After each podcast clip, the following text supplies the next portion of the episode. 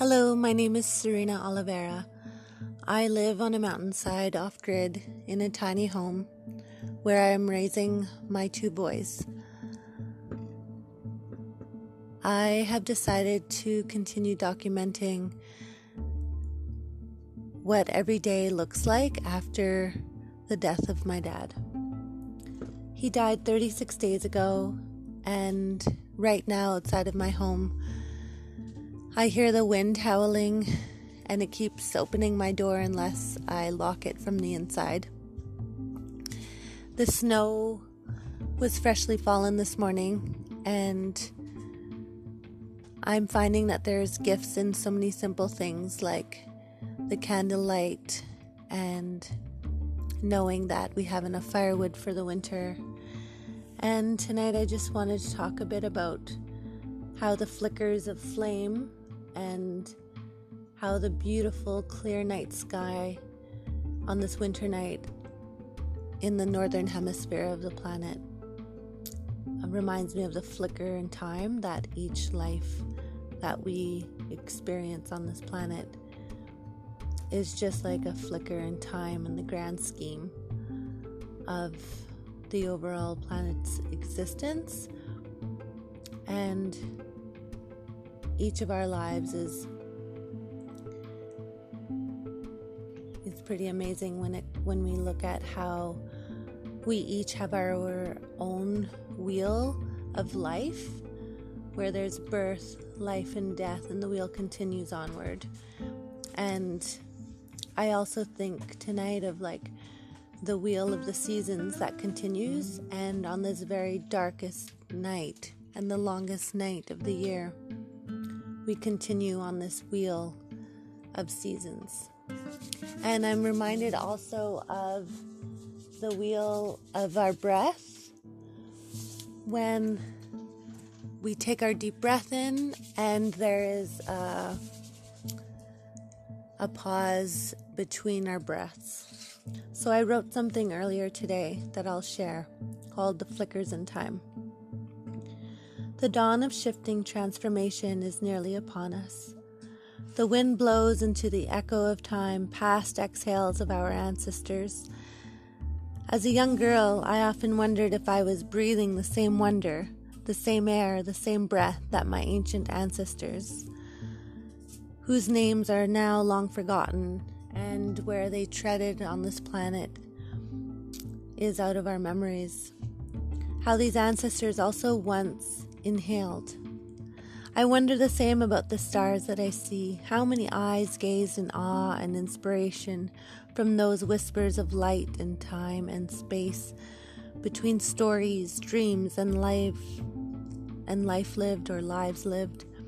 And a few weeks ago, my eldest sister and I gazed at the moon, and we saw how it appeared like our dad's hair, the wispy, downy, lovely white hair that he had seemed to blend in to the clouds that surrounded the moon's halo.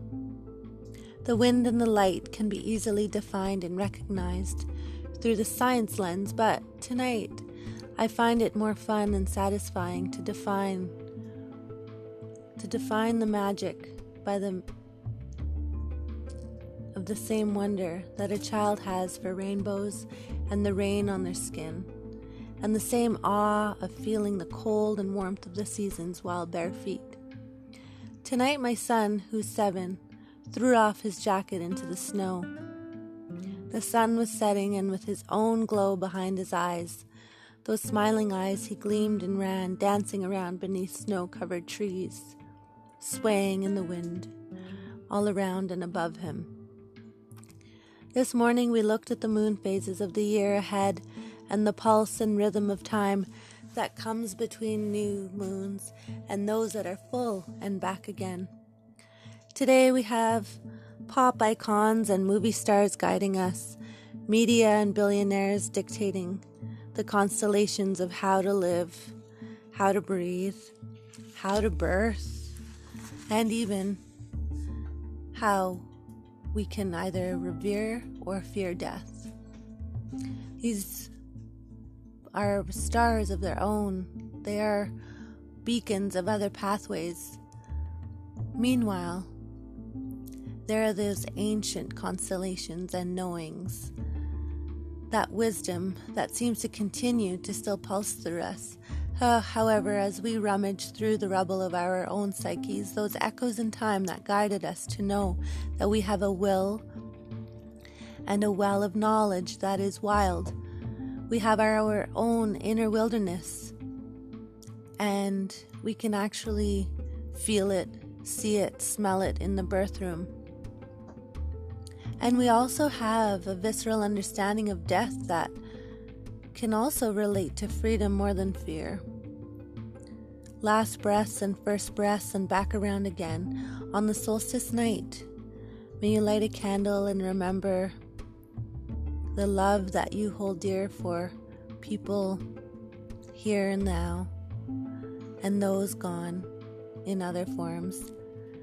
And know that you choose where and how the inner wind and your own wild soul in this life and beyond, how you can set sail to your capacity to know courage and grace, your willingness to endow faith into your wild will. Trust your breath and eternal pulse of echoes of faith that your ancestors held with the wind at their back. Set sail and feel the old growth in your bones, your own capacity to question and wonder and to gaze at the void between the stars. Embrace your own inner stars that shine in your eyes and reflect back wonder into the world. You are a flicker of time, a star in the universe, filled with both mystery and love. Thank you so much for listening.